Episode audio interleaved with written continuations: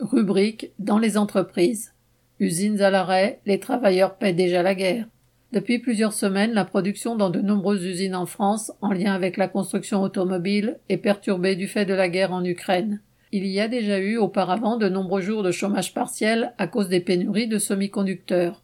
Dans tous les cas, ce sont les travailleurs qui en font les frais, et c'est inacceptable.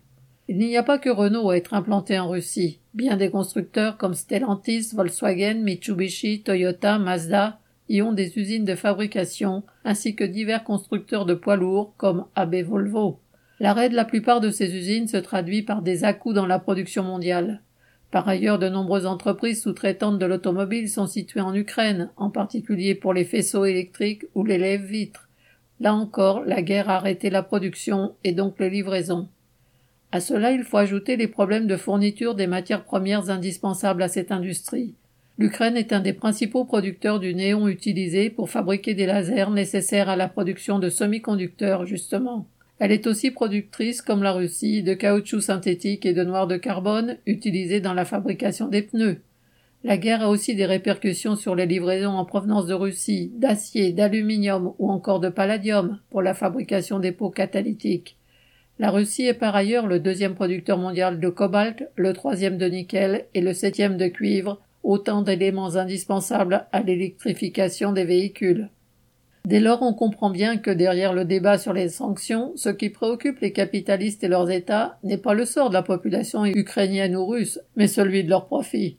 La guerre accroît encore l'irrationalité de l'économie capitaliste et la rend encore plus instable.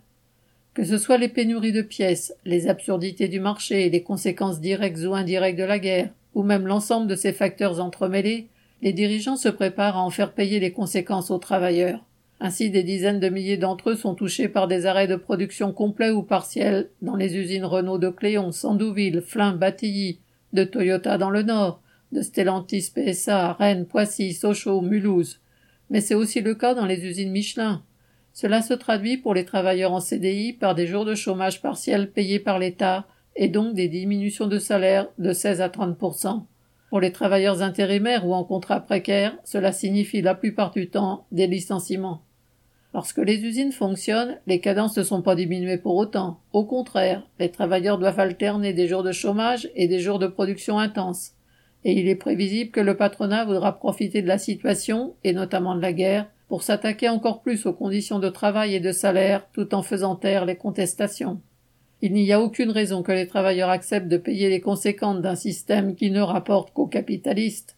Marion Ajar.